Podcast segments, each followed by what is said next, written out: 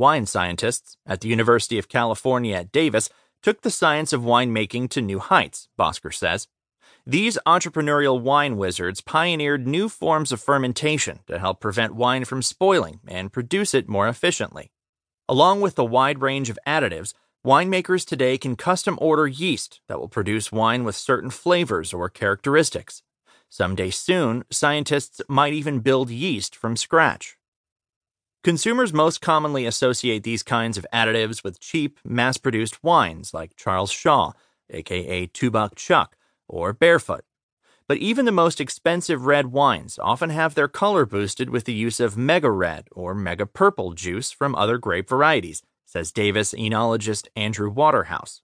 Other common manipulations include adding acidity with tartaric acid to compensate for the less acidic grapes grown in warmer climates, or adding sugar to compensate for the more acidic grapes grown in cooler climates.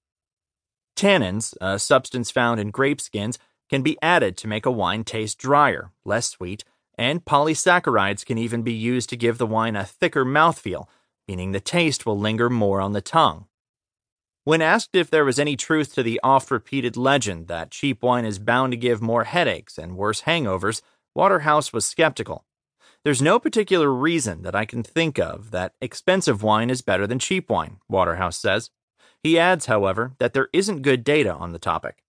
As you might suspect, the National Institutes of Health can't make wine headaches a high priority, he says. Instead, Waterhouse suggests, there may be a simpler explanation. It's just possible that people tend to drink more wine when it's cheap. While this widespread use of additives may make some natural foods consumers cringe, Bosker found no safety or health issues to worry about in her research. Instead, she credits advancements in wine science with improving the experience of wine for most people by democratizing quality.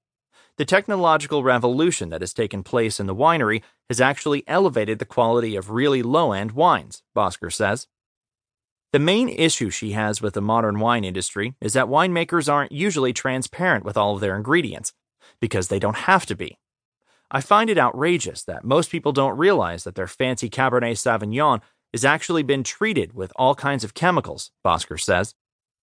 Yet behind those fancy labels and bottles and newfangled chemical manipulation, the biggest factor influencing the price of wine is an old one terroir, or the qualities a wine draws from the region where it was grown. Famous winemaking areas such as Bordeaux, France, or Napa Valley, California, can still land prices 10 times higher than just as productive grape growing land in other areas, says Waterhouse. Many of these winemakers grow varieties of grapes that produce less quantity, but are considered by winemakers to be far higher quality. Combine the low yield and the high cost of the land, and there's a real structural difference in the pricing of those wines, Waterhouse says.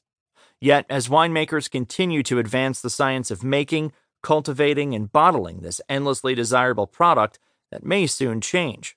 After all, as Bosker says, wine and science have always gone hand in hand.